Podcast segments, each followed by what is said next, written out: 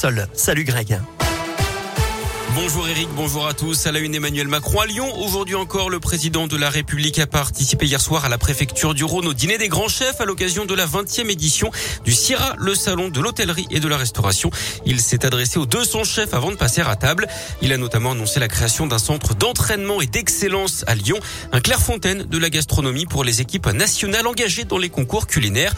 Il se rendra dans la matinée au CIRA où il rencontrera des professionnels et passera également saluer les participants au concours du Bocuse d'Or. Enfin, dans l'après-midi, le chef de l'État ira à la Cité internationale pour présider la cérémonie d'installation de l'Académie de l'Organisation mondiale de la santé. Dans l'actu local également, cette suspicion de noyade entre le Rhône et l'Ain. Des recherches étaient en cours hier soir pour retrouver un homme qui aurait pu tomber dans la Saône à Jasson-Riotier, c'est près de Villefranche-sur-Saône. Le dispositif a été maintenu toute la nuit et les recherches pourraient reprendre ce matin d'après le progrès.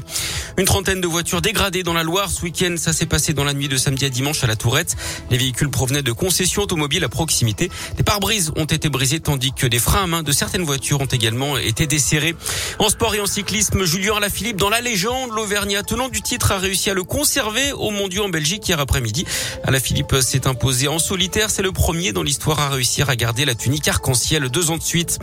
Le sport, c'est aussi le rugby avec le top 14 et la défaite de la SM Clermont à Toulouse 27 à 15. Et puis un mot de la météo avec des éclaircies à attendre toute la journée dans la région. Il fera 15 à 16 ce matin jusqu'à 24 degrés cet après-midi pour les maximales.